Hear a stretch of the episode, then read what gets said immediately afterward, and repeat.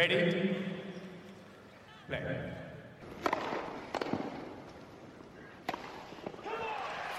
Merhabalar, Raket Servisi hoş geldiniz. Ben Gökalp. Ben Anıl, merhaba. İki gün önce çeyrek finallerin ortasında konuştuk. Bir çeyrek finalleri konuştuk. Yarı final, oluşan yarı finallere bir göz atmıştık. Şimdi bugün kadınlar yarı finalleri bitti.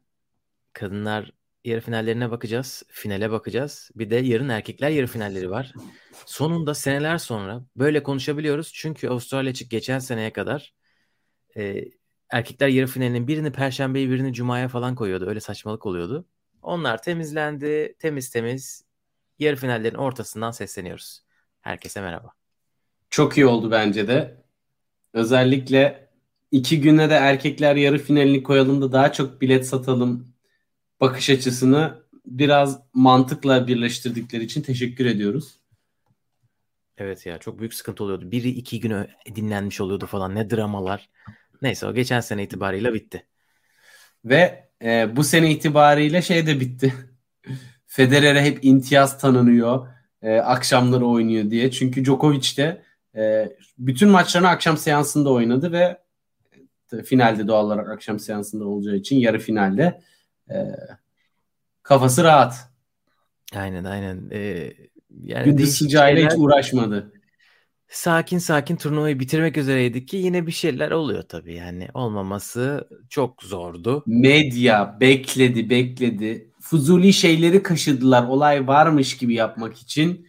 Oradan Sercan Reis çıktı geldi. Durun arkadaşlar uğraşmayın. Bu Sercan Reis'i yapmadan önce bir istiyorsan bir selamlaşalım. Ondan sonra yavaş yavaş konulara geçeriz. Ee, Ali Şen hoş geldin. Ee, iyi akşamlar. Evet kimleri görüyoruz? Muhammed ilk defa bu Avustralya açıkta canlı Hoş geldin. Muhammed biz burada kendi kendimize işte bilgiler vermeye çalışıyoruz. Senin desteğin olmadan. senin deli istatistiklerin olmadan.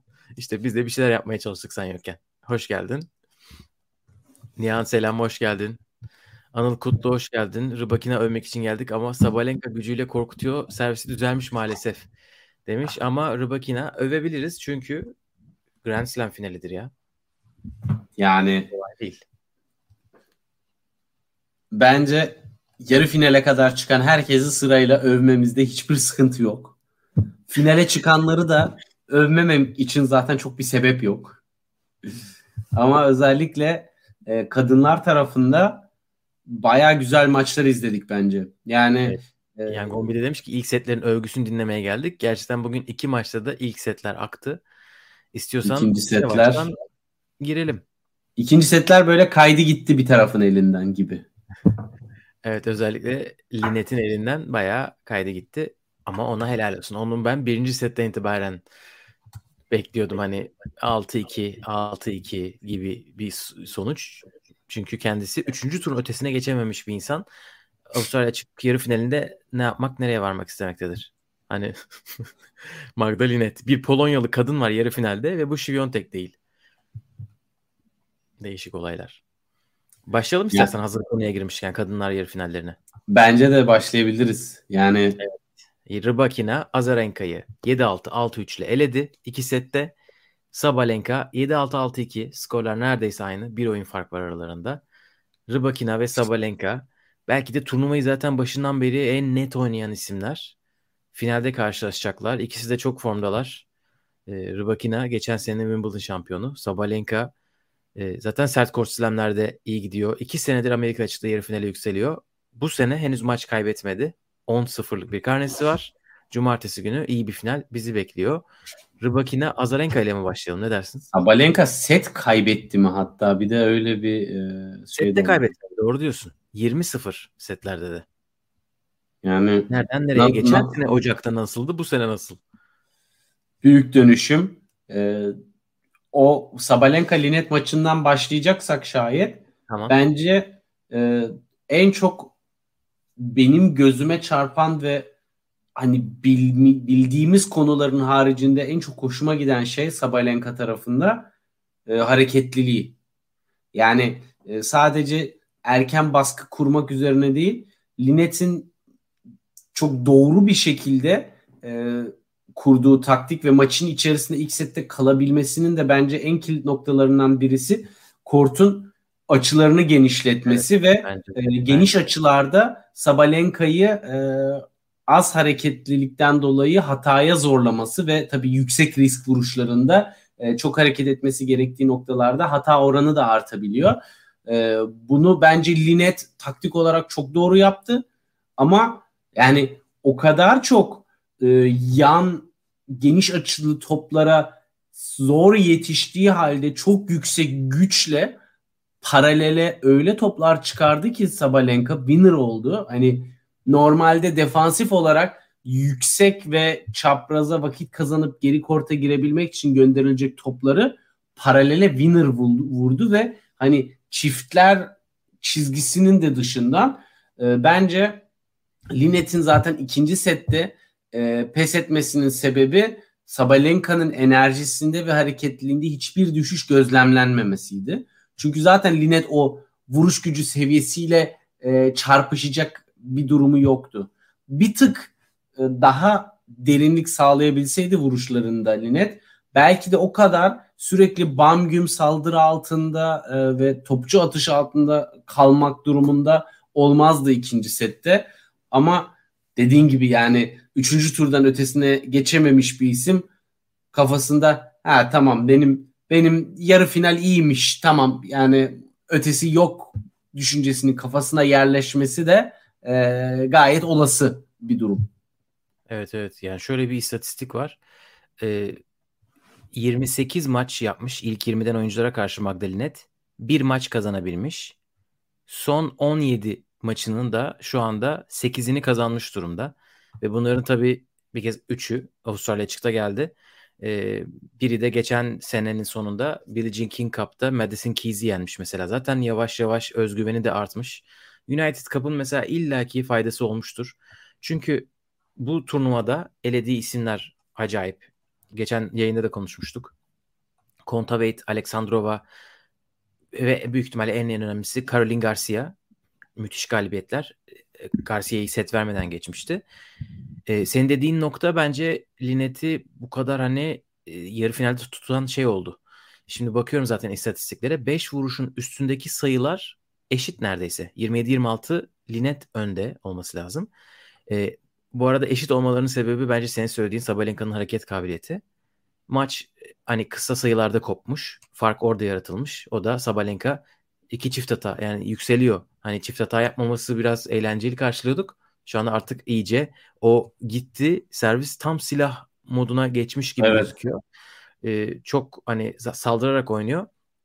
Ve bu arada iki oyuncu da bunu söylediler. Bence çok şaka da yapmıyorlar. Yani insanlar şaşırdığı için biraz şakaya vuruyorlar ama Sabalenka da Rybakina da söyledi. Akşam seansında oynadıkları için toplar uçmuyor. Hani yeterince gitmiyor gibi hissediyoruz. Yani bu maçlar gündüz olsaydı çok daha e, hızlı net biten, skorlar. Net skorlar olabilirdi ikisi içinde. Rybakina içinde, Sabalenka içinde.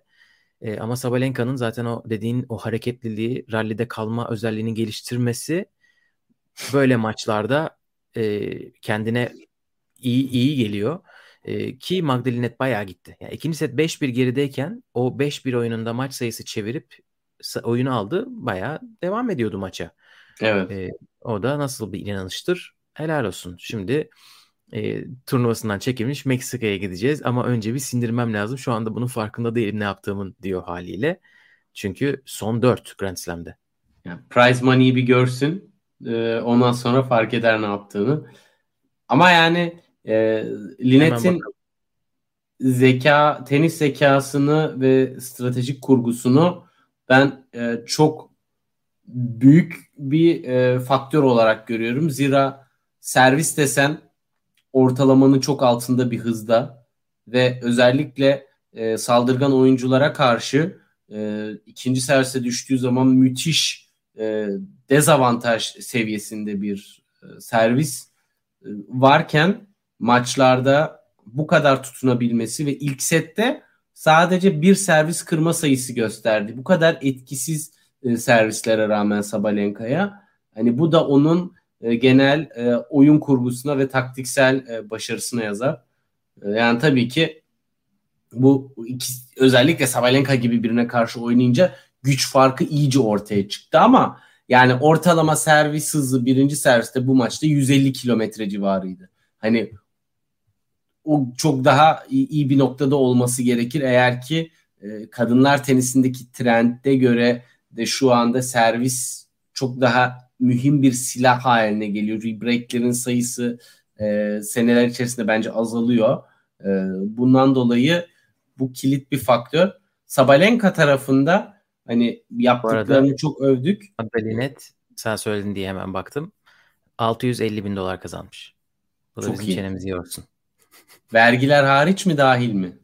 Vergiler dahil. Vergi düşülecek oradan. Talihsizlik. Ama e, Sabalenka tarafında benim oyununa genel olarak katması gereken şey madem artık servis aşıldıysa bu kadar saldırgan bir oyunda fileye bu kadar az gelmek e... ve bu kadar çiftler oynamış bir oyuncu. Evet. Kaç sezon full sezon çiftler oynayıp Elize Mertens'le sene sonu finallerine kadar geldiler. Grand Slam'leri var mı? Var galiba. Avustralya açık var galiba. Hani öyle bir oyuncu. Nasıl gelmez? Ee, çok ilginç. Evet iki yani, tane Grand Slam'leri var. Bir 2019 Amerika açık bir de 2021 Avustralya açık. Ve o zaman fileye gelince bence winner sayısına çok da bir azalma olmaz. Ee, ama basit hata sayısında özellikle toprak sezonunda çok ciddi azalma olur. Çünkü yani 7 yaklaşma vuruşu yapıyor resmen üst üste ama hiçbir şekilde e, içeriye girmeye odaklanmıyor. Ama düşündüğün zaman tabii ki daha da aslında bu kadar senedir konuşuyoruz Sabalenka'yı ama e, Sabalenka da hala 98'li yani hani e, baktığın zaman oyun portfolyosuna katacak e, çok fazla daha vakti var. E, bu da tabii ki orta vadede kendisi adına e, çok önemli bir gösterge. Evet, Ama mesela Wimbledon'da o, o eşiği aştı. Yani bu üçüncü yarı finali. Üç tane çok evet. yakın maç kaybetmişti. İlki Wimbledon'da Pliškova'ya çok yakın kaybetti. Sonra Leyla Fernandez'le çok yakın kaybetti. Geçen sene de Świątek'ten set aldı. Orada kaybetmişti. Hani en azından psikolojik evet. bir şey olmadığını gördük. Hani hiç öyle uzatmadı. Artık bu sefer e, favori benim. Onun baskısını falan ben maçta pek görmedim. Sen dedin diye de ben baktım e, çiftlerde dediğin gibi Avustralya'da 2021'de kazanmış. Bir de 2019'da US Open'da kazanmış. Düşün. Daha 2019'da. Aynen aynen. Erken yani... başladı. Biz erken bayağıdır Sabalenka'yı konuşuyoruz tabii. E, 98'li ama 21 yaşındayken zaten turda kendinden söz ettiriyordu o sezonda. Sonunda bir Grand Slam finalinde e, bunun geleceğini görüyorduk galiba hazırlık turnuvalarından da. E, bakalım nasıl bir final olacak. Tabii finaldeki rakibi de önemli. Oraya geçmeden önce Muhammed teşekkürler katkıların için. Magdalene diğer yıllardan farklı olarak 2022 sezon sonu aşırı yüklenmek yerine daha hafif bir tempoda çalışmış, daha taze kaldım diyor. Duygu yönetimi, top yön değiştirme ve derin vurmaya çalışmış. Tabii çok büyük tecrübe hani bu seneye hazırlıkta 92'li Magdalene 30 yaşında. Bu büyük ihtimalle 12. 13. preseason'ıdır. Öyle bir farktan bahsediyoruz ama böyle hikayeler çıkıyor tabii her sene. O da demiş bence United Cup'ın çok pozitif etkisi oldu tenise. Hurkaç, Viontek sürekli birbirini destekliyor eskiye göre daha çok. Kameraya isimlerini yazdılar. Linet'i de hep tebrik ettiler. Evet bu ikinci, üçüncü oyuncular eğer bir de hep beraber kuvvetli bir takımlarsa bence de öne çıkıyorlar. Ee, geçen sene birbirlerinden de bir şeyler öğreniyorlardır. Evet evet. Ee, Medvedev'in yanında Safiulin bundan bahsetmişti. Hani evet. Hani o, onun vizyonu bile bana yetiyor. Beraber çiftler oynamamız bile demişti e, bu takım şeyleri takım iki dakika yemek yerken iki pierogi arasındaki muhabbette aydınlanıyorum. evet. Nasıl logo Ama yapalım? güzel. Geriye dönüp bakınca United Cup'ın bence de e, keyifli ama daha oturtulması gereken bir organizasyon olduğunu zaten Hopman Cup'ta aldığımız keyfi özlediğimiz için böyle bir oluşumun ortaya çıkması da çok iyi oldu. Evet. Rabia selamlar hoş geldin. Hoş geldin Rabia e, Rybakina rahat kazanacak iddiaları var. Evet Rybakina öbür taraftan geldi. Azarenka'yı 7-6 6-3 ile geçti. E, Rybakina'nın son 3 slam'deki ikinci finali. Bakalım ikinci şampiyonluğu olacak mı? E, tertemiz başladı maça. Sonra Azarenka evet. bir return vitesi arttırdı ki Maç eşitlendi ki Azarenka'ya gidiyordu set. 5-5'te 0-40 gördü Rybakina kendi servisinde. Sonra tiebreak ve sonra işler kritik puanlar yine. Ama tabii burada e, şunu da es geçmemek gerekiyor. Rybakina ilk sette çok kötü birinci servis attı. Yani o önemli silahlarından birisi olan serviste e, çok ciddi tıkanıklık yaşadı. Ve Azarenka gerçekten o kadar iyi okudu ki e, baskıyı da arttırdı. Zaten e, şöyle benim tahminim biraz da Azarenka'nın ikinci servisleri olan o sert cevapları Ribakina'nın birinci servisler üzerindeki baskısını da arttırıp evet. aslında e, riski arttırıp hataları da e, beraberinde getirdiği bir durum oldu. Ama tiebreak'te Ribakina'ya şapka çıkarmak gerekir. E, daha soğukkanlı kalan ve e, az hata yapan taraf oldu. Tabii ilk Yine iki, de bence iki taraf ilk 3 servis oyunu sonrası Ribakina'nın ilk servis oranı %75 sanırım. Sonra, Sonra ortalaması %48'e düşüyor. O kadar düşük. Yani herhalde bir 20 ile falan vurması lazım. %20, Tabii e, sanırım 0.40'a gelene kadar o 5-5'te yanlış hatırlamıyorsam böyle 10 tane filan üst üste birinci servis atamadı. Evet o 5-5 oyununu ne demek? belki bir ya da iki ser, ilk servisle kurtardı. Onun için bence Azarenka orada büyük e, fırsat fırsat tepti. tepti. Evet evet özellikle sanırım 30-40'da evet. rutin gözüken bir backhand return file filin ortasında evet. böyle herhalde beklemiyordu. Ama o kadar kolayını e, beklemiyordu. Aynen ben şey sandım. Hani Rabakina burada seti verdi. E, ondan sonra Wimbledon finali gibi olacak Jabber'e karşı. Hani ilk seti verdikten sonra rahatlayacak. Sonra akacak. Ona gerek kalmadı. E, ama e, Muhammed de demiş Azarenka'ya büyük şapka çıkarılır. Çok Kesinlikle. iyi turnuva geçirdi. Gerçekten ben bu kadar... Gençleşmiş gibi.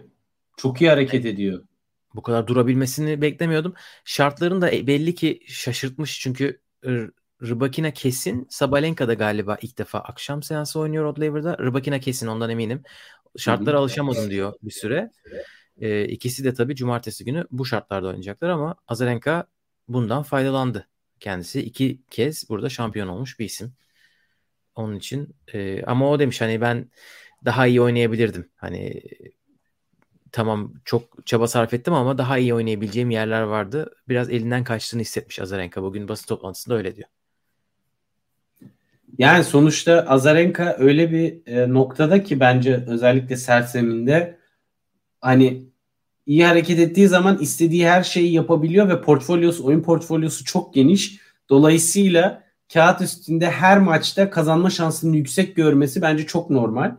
E, fakat hani Ribakina'da özellikle ikinci sette çok özgüvenli oynadı. Yani her şey çok doğru yaptı demiyorum ama e, özellikle öne gelişte, alan kapamada Vika'ya göre bir tık daha e, atikti ve dolayısıyla böyle ileri geri oyununu orada Sabalenka Linet maçında hiç görmediğimiz e, bu mücadeleyi orada e, kazanan taraf Rybakina oldu ki bence finalde de Rybakina'nın Sabalenka'ya karşı olan en büyük kozu eğer ki madem akşam seanslarında toplar daha ağır kalıyor ve güçle karşı tarafı sindirmek biraz daha zor. E, zaman çalma şansı Ribakina'nın e, çok daha yüksek olabilir. Öne daha çok geldiği için ve orada Sabalenka'ya karşı hem psikolojik hem de e, skorsal olarak üstünlüğü kurabilir. Evet bu arada tabii hep Rybakina'nın servisi üzerinden konuşuyoruz. E, çok kritik böyle belirleyici bir faktör olduğu için ama burada maçın en önemli istatistiklerinden birisi Azarenka'nın ikinci servisi. Yani yerlerde hani çok kötü. O, onu belki biraz daha toparlasa e, orada işi değiştirecekti. %22 ile ancak puan kazanabilmiş. İkinci sette 15 sayının ikisini kazanabilmiş Azarenka. Tabii bu 15 sayının dördü çift hata.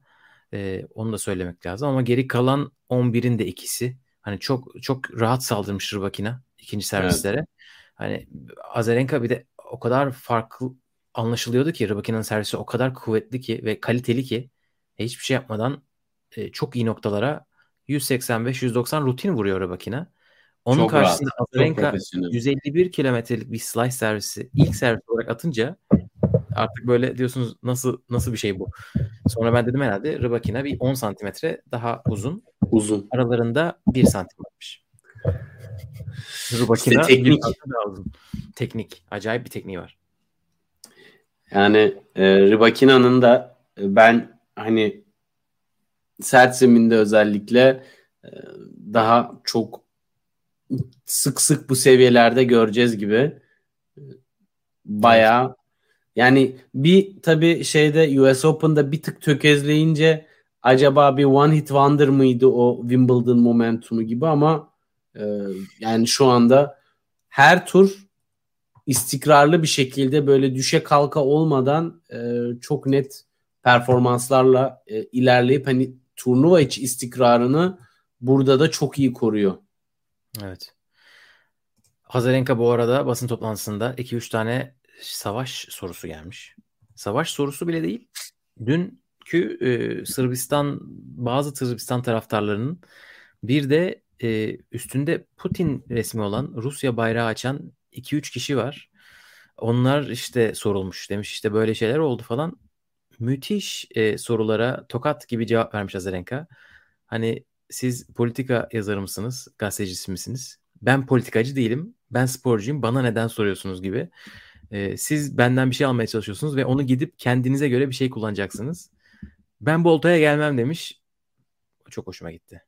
Çünkü gerçekten neden soruyorsunuz diye böyle Rybakina'ya, Azarenka'ya, Sabalenka'ya bir sürü soru var. Eğer bu insanlar çıkıp da bir şey desteklemiyorlarsa açık açık. Ha. Açık açık desteklemeyi de bırak. Hani belli yani bu insanlar yapabileceklerini de yaptılar çoğu. Hele Rybakina Kazakistan bayrağı altında. Kazakistan Tenis Federasyonu Başkanı yine gelecek mi gelmeyecek mi? Onun şey cevabını veriyordu. O noktada yani. Azarenka güzel cevaplamış. Onu da söylemeden geçmeyelim. Evet. Yani e, dediğin bence çok doğru ve ince bir nokta. Burada e, savaş durumuyla ilgili net bir taraf almayan insanlara e, sırf bir cümleden cımbızla bir şey çıkarıp da bir linç yaratmak, bir sansasyon yaratmak için bu tarz şeyler sorulması işte e, aslında zarar veriyor bütün olayda. Çünkü o zaman aynı medyanın başka haberlerinde de o güvenilirliği sorguluyorsun. Hoş Türkiye medyasında zaten güvenilirlik namına e, çok da sorgulanacak bir şey yok ama e, yani global olarak da hani diyorsun ki bir gazetede bir şey yazıyorsa bunun altında başka bir niyet mi var, zorlama bir haber mi, şöyle mi, böyle mi diye bir sürü şey düşünüyorsun. Evet. George demiş ki şu an şirkete toplantıdayım o yüzden dinleyemiyorum ama seyrediyorum selamlar. Bir işaret dili ya da otomatik bir altyazı mı eklesek aşağı? Closed caption. İngilizce yapsak olabilir belki. Hello. Ee, Avustralya aksanı lütfen. Sezon gereği. Mate. Cheers mate. Demiş ki Sabalenka'nın da Rubakina'nın da backhand çaprazlarını seviyorum. Umarım 4-5 tane backhand rally görürüz. Evet görürüz. Bence bu olur. Nedir ee, bu senin arada... tahminin final için? Aynen finalde konuşmaya başlayalım. Ee, Rubakina'nın bu arada her servisini övüşümde bir de backhand'ini de övesim geliyor. Tertemiz bir teknik. E, ama biraz spin eksikliği var mesela. Bunu ne kadar hissedecek? E, şu anda Avustralya açıkçası çok hissetmeyebilir. Zaten koçu da öyle demiş. Biraz daha spin katmaya, biraz daha alçak vuruşları vurmaya, yere yaklaşmaya vururken biraz da fileye gelmeye odaklandık son preseason'da demiş. E, Rybakina Sabalenka finali ne düşünüyoruz? Yani Rybakina'nın şimdi bir slam finali oynamış olma tecrübesi var ve bence bu küçümsenecek bir şey değil. Hani o o büyük bir gün ve onu yaşadı bir defa. Ee, ama ben Sabalenka'yı hiç bu kadar böyle aç istekli gördüğümü hatırlamıyorum. Ee, istiyor yani güveniyordu bence kendine. Ee, şimdi Rybakina'nın servisi var ama Sabalenka'nın da var. Onun için olay çok ortada. Herhalde Sabalenka diyorum ben. Biraz böyle bugün o korttaki vücut dilini işte bağırış çağrışını gördüğüm zaman ya o, o zor zaman o zor kritik noktalarda çok sakin kalan mı yoksa böyle kükreyen mi kazanacak? İkisi de bu arada kazanmak için çok iyi yöntemler. Sabalenka gibi geliyor bana. Sen ne dersin? Ya öncelikle e, kükreme noktasına gerçekten hani maç sırasında merak ettiğim iki şey vardı. Acaba bu turnuvada Pardon Muhammed demiş ki duygu yönetimini Rabakina daha iyi yapacaktır çünkü duygusu yok demiş. Buz kadın. ee, orada e, merak ettiğim bir şey var. Acaba turnuvada e, Sabalenka Sharapova'nın desibel rekorunu kırabilecek mi? Bu e, birinci merak ettiğim konu. Bilmiyorum Avustralya çıktı hep en iyi istatistikleri, en detaylı istatistikleri yakalıyoruz. Belki bir yerden bu da çıkar. E, ikinci noktada vuruş hızıyla e, bağırış desibel miktarın doğru orantılı olup olmadığını e, merak ediyorum. Bazen öyle bağırıyor ki diyorum bu top 350 kilometre hızla falan gidiyor olmalı. Hani öyle bir bir yerlerden güç çıkarıyor. E, bu tabii ki Sabalenka finalde de e, bu yönüyle daha ortaya çıkacaktır. Sana yani. son tahminini söyletmeden önce bir istatistik vereyim mi head to head'lerini? Hadi bakalım. Bundan etkilenmek ister misin? 3 maç yapmışlar. Sabalenka 3'ünü de kazanmış. Son maçları ama 2021 Wimbledon'da 3 sette kazanmış. Abu Dhabi'de yine 2021'de 3 sette kazanmış. Hepsini 3 sette kazanmış. Hepsini söylesem olurmuş. E, 2019'da Wuhan'da da 3 sette kazanmış. Yani özetle aslında istatistiksel olarak yakın geçmesi beklenen bir maç. Ben Aynen. Hepsini ilk maç... setini Sabalenka kazanmış. ikinci Rybakina. Şimdi benim hissiyatım Rybakina'dan yana. Neden? Çünkü bence en kilit belirleyici faktör Rybakina'nın servis performansı olacaktır. O birinci servisler içeri düşerse Rybakina maçı alır. Bence e, oyun rally'e döndüğü zaman e, defansı hücuma çevirme açısından Rybakina'nın çok farklı e, avantajlı olduğu noktalar olduğunu düşünüyorum. Matchup olarak düşündüğümüzde. Ama tabii günlük performansta e, etkili olacaktır. Çok net bir skor olacağını düşünmüyorum açıkçası. Daha 6-2 6-1 falan bitiyor bir saçma evet herhalde Ama, öyle olmaz bence de. Yok ben de yakın bir maç olmasını bekliyorum. 3 set olasılığını e, ben de yüksek görüyorum.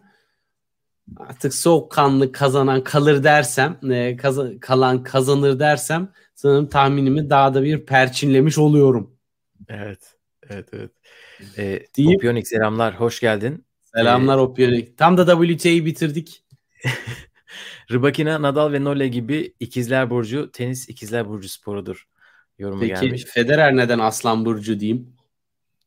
ve Felix. O zaman ben de bir orada sen, senden kopya çekerek. Dedim aynı doğum tarihi diye. ve Pete Sampras yok o olmuyordu galiba. ee, Muhammed demiş ki Azarenka Sabalenka finali olsaydı sağır olurduk herhalde.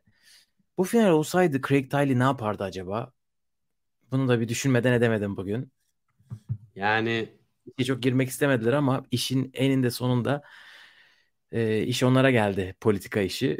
Bir açıklama yaptılar ama asıl yarın Djokovic maçından sonra büyük ihtimalle sorulacaktır. Yani tekrar konuşuruz. Djokovic'e girmeden önce e, Djokovic severlerin de like'larını alabilmek adına e, şimdi erkekler tarafına geçmeden e, beğeni tuşuna ve takip tuşuna henüz takip etmiyorsanız bizi basarsanız e, bütün güncel yayınlardan haberdar olursunuz. Teşekkür ederim. Deyip Nolan'in kendisine değil ama babasına bir e, gömmenin vakti e, bence. Ağır saçmalamış. Önce e, Sercan Djokovic'i konuşalım diyorsun. E, erkekler kurası bu şekilde kısa bir e, can sıkıntısını içimizden dökme arası. Yani yayının sonuna e, tutamayacağım. Yani böyle bir saçmalık olabilir mi ya? Ne oldu e, bilmeyenler için? E, Djokovic'in dünkü e, Rublev maçından sonra zaten inanılmaz bir taraftar kitlesi vardı. Lord Laver Arena'nın çıkışında da böyle 50-60 kişilik bir grup e, Sırbistan bayrakları sallayıp e, kolo çekiyorlardı. Halay çekiyorlardı baya. Keyifler çok yerindeydi. E, Laura Raps'ın yazık oradan e, işte röportaj falan yapmaya çalışıyordu ama bir şey duymuyor. Ded kendi dediğini duymuyor. Her şey güzel sanıyoruz biz ama o içerideki insanlardan bazıları e, 3-4 tane gözüküyor yakın videolarda. İşte böyle Putin tezahürat yapıyorlar. E, işte savaş adına şey yapıyorlar falan. Bunların üstüne bir de görüyoruz ki e, belki aynı kişi, belki başka bir kişi. İşte bir Rus bayrağı var elinde. E, üstünde Putin'in resmi var. E, oradan Rusya'daki kardeşlerine selam yolluyor. Yanında Djokovic'in babası. Beraber poz veriyor. Ama o adam orada konuşuyor. Yaşasın Rusya diye bağırıyor. Sonra biri daha bağırıyor. Ona Djokovic'in babası olduğunu söylüyorlar. Hani böyle bir ortamda geldi yine bir şeyleri karıştırdı Djokovic'in babası. Ailesi diyecektim. Babası burada direkt. Yani bu kadar zaten bir bence güvenliğin büyük patlaması var. Yani sen o kadar e, Rus bayrakların alınmasının yasak olduğu bir organizasyonda işte o Z logolu e, ha, bir de o var evet pardon onu anladım. Yani o da böyle bir hafif Nazi'ye kaçan bir e, sembol e, Z savaş logosu. Evet savaş çentinliği. E, orada bunlar içeri böyle nasıl girdiler? Sonra orada bayrak açıp tişört, sweatshirt üzerlerinde nasıl öyle bir show yaptılar? Ve bu herkesin ortasında yaşanırken Sırcan Djokovic'in orada ne işi var? Gerçekten oysa tabii görüntüler biraz bulanık ama o yani... gerçekten kesin o ama aynı yer mi bilmiyorum. O fo- fotoğrafla o stad önü aynı mı emin değilim. Ama bayrak yani... aynıdır herhalde çünkü çok spesifik bir bayrak. Evet. Bayağı spesifik. Aynen. Yani gereksiz yere konu kort dışına çıkmak için zaten basın mensupları o kadar yer arıyordu ki herkes tabii bu konunun üstüne çullandı ve işin en gereksiz tarafı da buradan işte tabii Nole tarafına uzatılırsa tabii ki çok gereksiz bir noktaya çıkacak. Tam böyle sakin tenis odaklı bir turnuva ilk defa geçiriyoruz Avustralya çıktı derken öyle bir gereksiz bir evet sapma yaşandı. Bakalım. Evet aileyle ilgili hissiyat genelde böyle oluyordu. Chat'te de böyle. Muhammed Nova acıyorum demiş. Petek de demiş Novak o aileden gene iyi çıkmış ben de üzülüyorum diye. Ee, yarın onun hislerini de bir şekilde alacağız diye tahmin ediyorum. Çünkü bugün Azarenka'ya bile bu soru soruldu. Evet. Yani bence de bu kadar hani özellikle babasının çok faullü açıklamaları varken o toplara çok girmemesi neyle kaynaklı? Ee, ben de onu çok merak ediyorum. Yani o yüzden o konuda bir e, yorumunu dinlemek bence çok önemli ve değerli. Duruşunu e, görmek açısından. O zaman gelelim yarı finallerimize. Geçen yayında Haçanov'la Tsitsipas'ın çeyrek final galibiyetlerini konuşmuştuk. O maçlar oynanmıştı. Ama Djokovic, Rublev ve Van Shelton, Tommy Paul maçlarını konuşmamıştık. Onlar hazır henüz oynanmamıştı. E, Djokovic, Rublev bayağı e, eğer Djokovic taraftarı değilseniz ve özellikle Rublev taraftarıysanız izlemesi zor bir maçtı.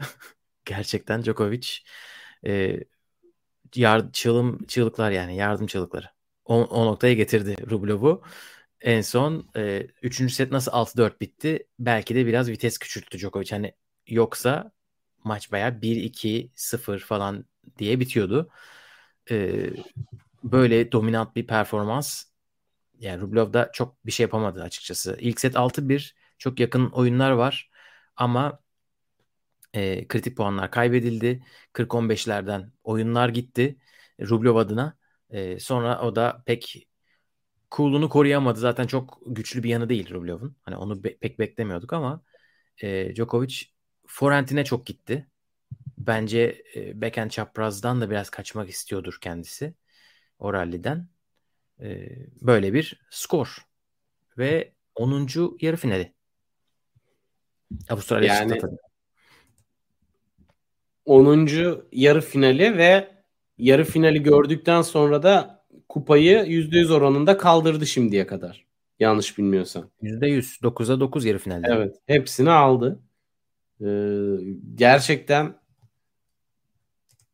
müthiş hareket ediyor ve hani bu maçın 3. seti hariç diyorum. 3. sette epey birinci servisini oyuna sokamadı çünkü Djokovic.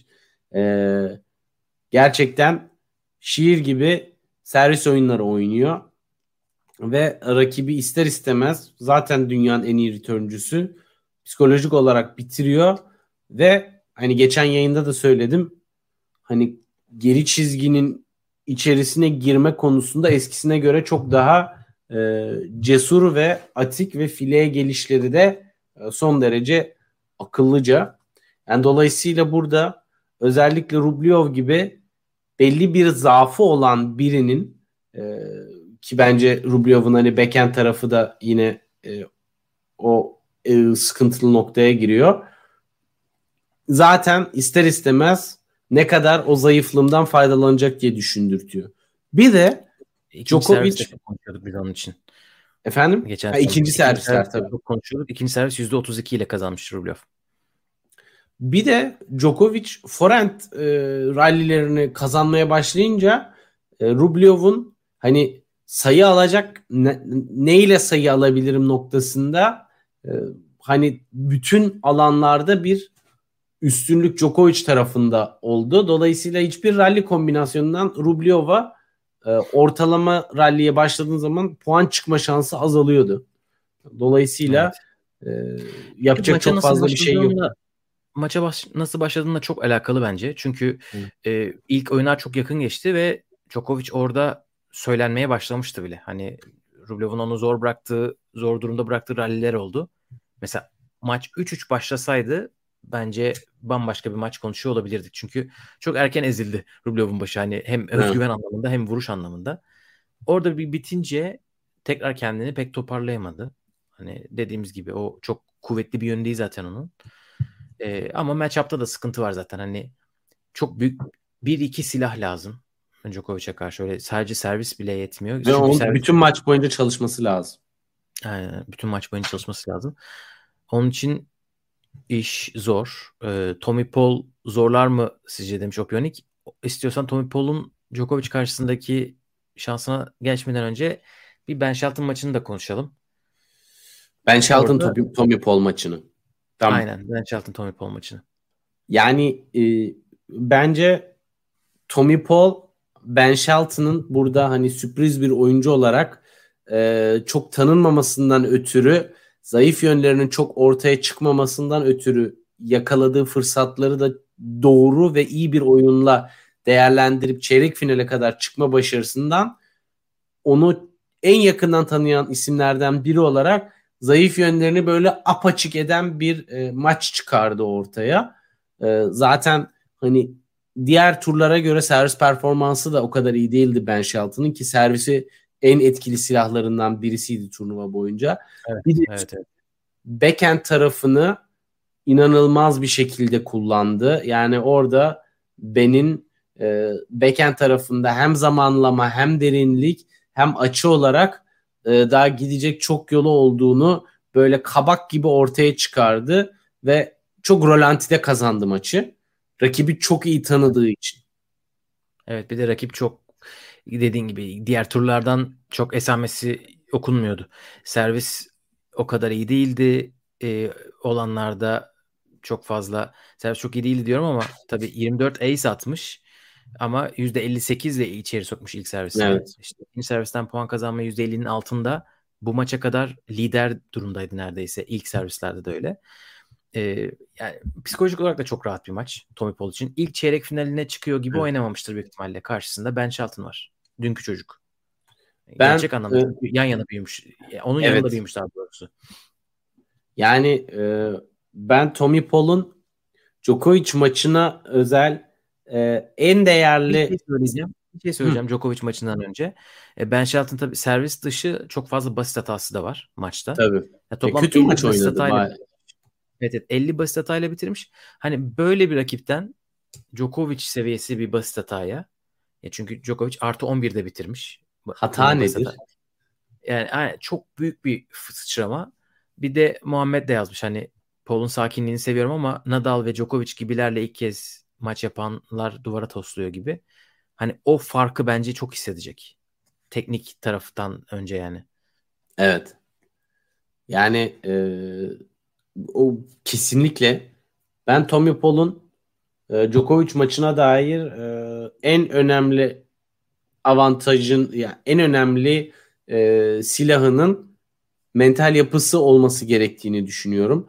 Maç sonu röportajında hani şey demişti. Evet bir yarı finaldeyim ve bu burada e, en zor rakip Djokovic ama ben bir slam yarı finalinde oynuyorsam onu herhangi tırt bir isme karşı oynamak yerine Djokovic gibi bir isme karşı oynamak e, isterim dedi.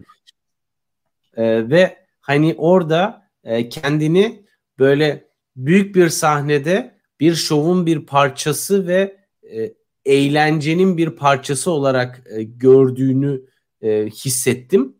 Bu bakış açısıyla o duvara çarpma işi biraz daha rahat atlatılabilir. Tommy Paul'un en önemli özelliklerinden birisi ki bence çok sıkıcı bir oyunu var. Hani bu kadar da net konuşayım. E, hareketliliği. Yani e, geri çizgide çok iyi hareket ediyor ve özellikle e, Djokovic bu turnuvada çok fazla ismi kort açılarını e, açarak yıpratmayı başardı ve kendini çok boş alan yarattı. Tommy Paul özellikle akşam seansında bu konuda Djokovic'i ekstra vuruşlara e, zorlayacaktır. Ama e, yapması gereken bir şey varsa o da normalin normal oyununun üstünde içeriye girmesi lazım. Çünkü öyle ya da böyle içeri girmezse Djokovic e, zamanında onu daha da geriye atacaktır ve e, kendine puanı çıkaracak alanı oluşturacaktır. Sonuçta 20 rallilik 20 vuruşluk ralli olsun Djokovic'e fark etmiyor. O yüzden de e, Tommy Paul'un burada mevcut portfolyosundaki silahlardan neleri kullanabilir sorusunda benim aklıma bu yönü e, en belirgin faktör olarak geliyor. Ama açıkçası Djokovic Deminör gibi aşırı hareketli bir ismi bile sahadan silmeyi başardı. Çok net bir skorla. Ki Deminör de o gün iyi bir gününde değildi tabii. E, o yüzden bu maçında normal şartlarda çok da öyle bir e, spektaküler bir skora ve heyecana e, sahip olacağını çok öngörmüyorum açıkçası. E, ben Tommy Paul'un oyunu seviyorum. E, izlemesi çok zevkli geliyor hatta bana. E, çünkü baseline'dan ne yapacağını çok kestiremiyorsun. E, çok değişik spinlerde vurabiliyor. E, topu yükseltiyor, dümdüz vuruyor, açılı vuruyor. Güzel okuyor bence oyunu. E, ben hatta onun servisi benim için benim kafamda bir silah değildi. Onun için bu sen söylediğinde de şaşırmıştım. Bu turnuvadaki performansını gördüğümde de şaşırıyorum. Ama bence ikinci servis mesela çok büyük bir zafiyet. E, ortalama hızı çok düşük. 145 kilometre. İkinci servis hızıyla yarı final seviyesi çok zor. Benim merak ettiğim şey Djokovic'i bence uzun rallilerle sürekli zorlayabilen bir rakip olmadı bu turnuvada. Diminor bunu yapamadı. Yani Diminor'un belki en kuvvetli yanı. O yapamadı çünkü Djokovic ya çok erken bitirdi ya da Diminor çok basit hata yaptı. Hani Tom Paul o kadar basit hata yapmayacaktır gibi düşünüyorum. Hani Djokovic'i koşturacaktır sağa sola.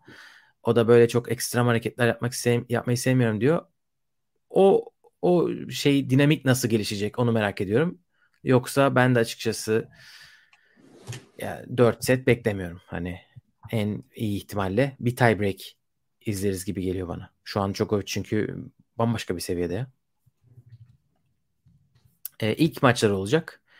Ee, ama Tommy Paul'un şunu da söyleyelim. Hani Djokovic'e karşı oynamadığı için belki özgüven olmayabilir ama geçen sene çaktırmadan bol bol büyük galibiyet topladı. E, yendiği isimleri sayayım. Alexander Zverev, Shapovalov, Yannick Sinner, Carlos Alcaraz, Rafael Nadal. Bu isimlerin hepsine karşı bir galibiyet var 2022 yılında. Bu da boşa gitmiyordur yani bu galibiyetlerde. Ama Djokovic, Avustralya, Federer, Wimbledon, hani Nadal, Roland Garros en yükseği. Yani bunlar bambaşka testler. Ya, bu arada Nadal galibiyeti tabii ki e, Paris Masters'ta hani Nadal'ın onda biri korttayken olmuş bir maçtı. Ama yine de e, çok iyi passing shotlar. Gerçekten beni ilgilendirmiyor. Nadal'ın %5'ini yenmek bile bu dönemde büyük iş. Eğer tabii Nadal Mackenzie McDonald maçındaki gibi topa koşmuyor. O, o ayrı bir konu da öyle bir maç değildi galiba Paris. Evet ya gerçekten işte böyle şeyler yaşlandıkça oluyor. Mackenzie McDonald gibi bir isim bile Nadal'ı yendim diyebiliyor artık. Düşünsene. evet ikinci setin ortasından sonrasını anlatmazsın akrabalarına. Çok iyi oynadım dersin. Özet görüntülerde sadece ilk set var. evet Djokovic karşısında böyle düşünüyoruz. Petek bu arada demişti ki Rublev maçında Noel'in rüzgar gerginliği neydi peki? Aşırı baydı. bir kere de 10 dakikalığına zorlan kardeşim. Evet zorlandı mı? Ben şöyle düşünüyorum bu arada. Geçen maçı izlerken aklıma böyle bu kadar somutlaştı diyeyim. e, böyle bağırıp çağırınca insanın nabzı yükselir ya. Bilmiyorum ya da bana öyle oluyor. Bence Djokovic'in nabzı düşüyor. Böyle bağırıp çağırdığı zaman rahatlıyor. Çok çok rahatlıyor yani. Aşırı rahatlıyor ama fiziksel olarak rahatlıyor. Psikolojik değil. Onun için bağırıp çağırıyor ve sonra zaten orada birine bir şey söyledi. Hakeme dedi artık uyar dedi. Ace. Ya da return winner mı ne vurdu. Böyle şeyler yarayabiliyor. Opionik de demiş Dimitrov maçındaki tiebreak'te 7-7 iken aldığı sayıyı konuştunuz mu? Böyle bir şey görmedim. E, acayip bir tenis oynuyor.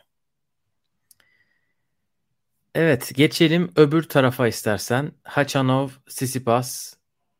Burada iki isim onların yarı finale yükselişlerini konuşmuştuk. Tsitsipas diyor ki ben başka bir oyuncuyum. Başka bir Stefanos var karşınızda. Sihirli bir deneyim yaratmaya geldim. Çünkü normal konuşursa Tsitsipas öleceği için böyle magical experience gibi bir şeyler kullanmış.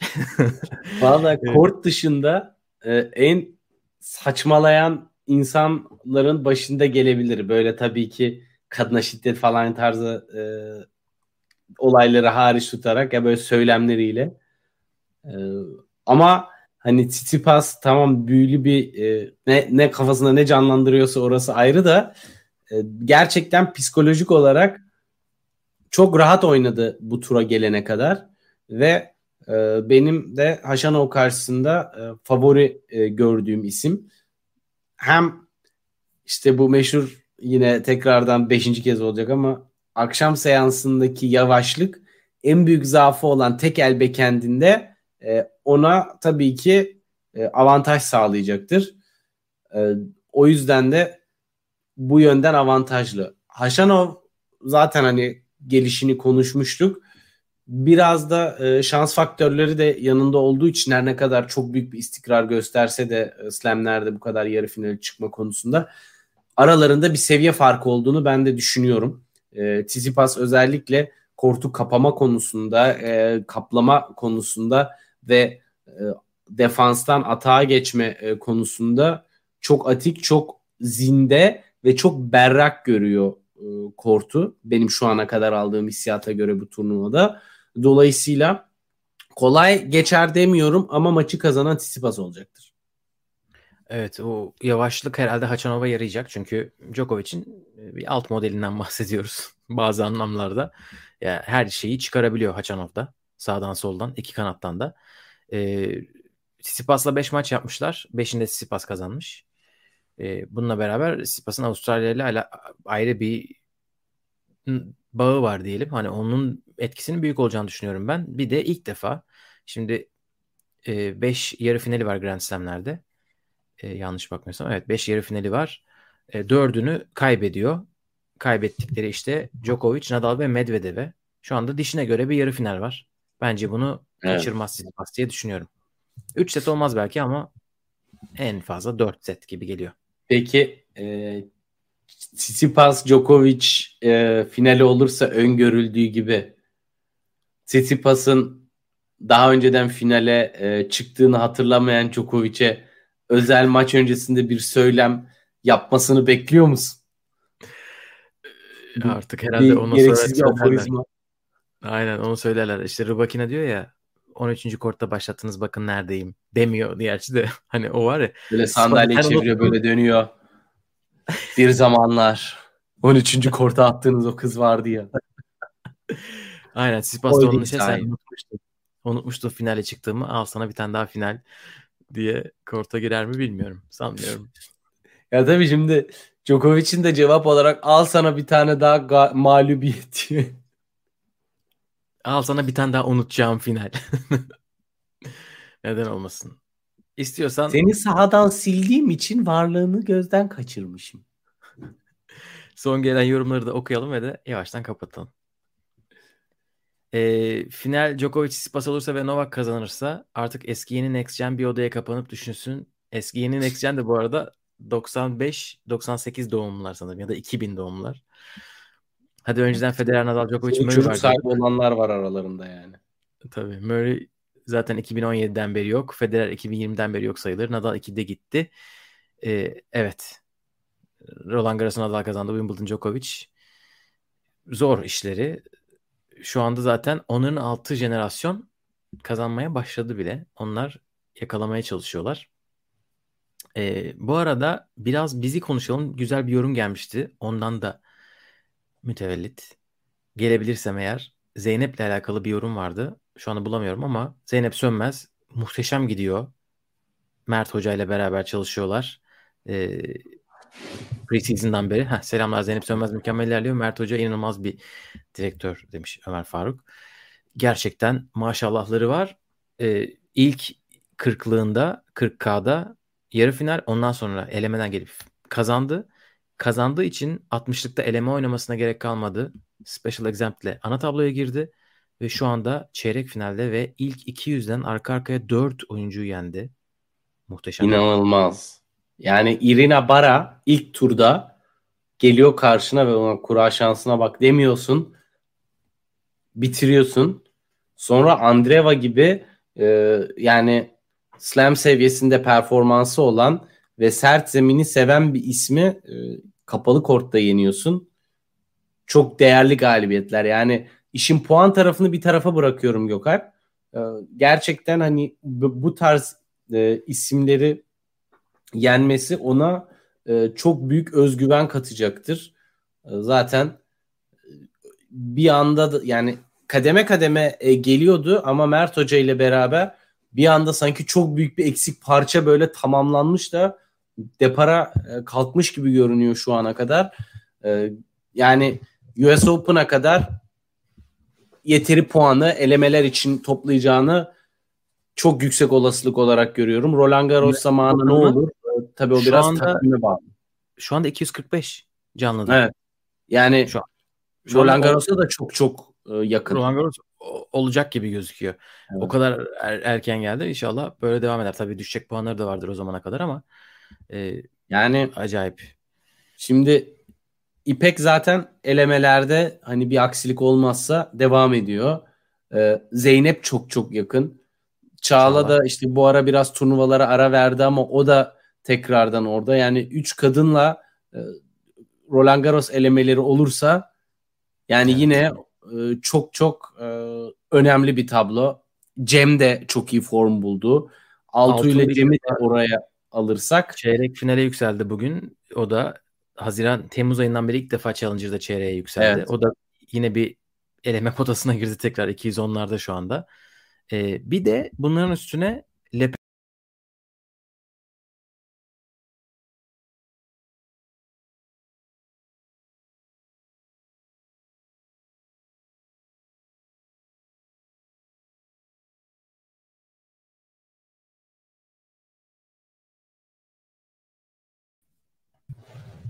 Bize ne oldu? Bize nazarlar değdi. ee, tam Gökay bu, bu performansı StreamYard kaldırmadı mı? Yoksa MacBook mu kaldırmadı? Ee, Türk tenisine StreamYard henüz hazır değil. Gördüğümüz kadarıyla. Bir aksilik çıktı diye böyle laps diye attı beni. Aynen. E, Le Petizas da şu anda Avrupa'nın en büyük 14 yaş turnuvasında. Erkeklerde ilk onda sanırım 3 tane Türk tenisçi var. Bakalım kendilerine de başarılar diyoruz. Tabii çok ufaklar daha ama e, oradan da çeyrek final gelmiş bir tane. Hepsine başarılar. Kararlılık, disiplin ve adanmışlık e, çok uzun yıllar boyunca gerekiyor. E, biz 20 yaşında konuşuyoruz. Aa bak çıktı diye ama aslında 12 yaşından beri onlar çıkmak için mücadele veriyor. Bu noktada Le Petit As'ta parlayıp sönen de çok var ama orada yıldızı parlayıp yıldız olarak devam eden de birçok isim var. Dolayısıyla çok güzel bir gösterge. Aynen öyle. Evet.